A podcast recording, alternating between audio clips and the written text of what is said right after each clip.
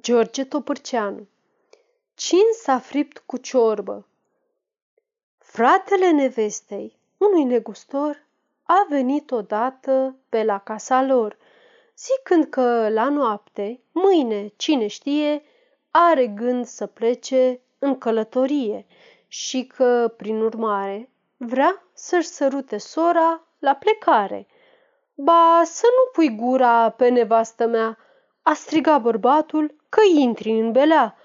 Și de ce să nu pun gura, măi cumnate, când știi că mi-e soră și că eu is frate?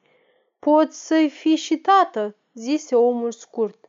Cine s-a fript cu ciorbă, suflă și în iaurt.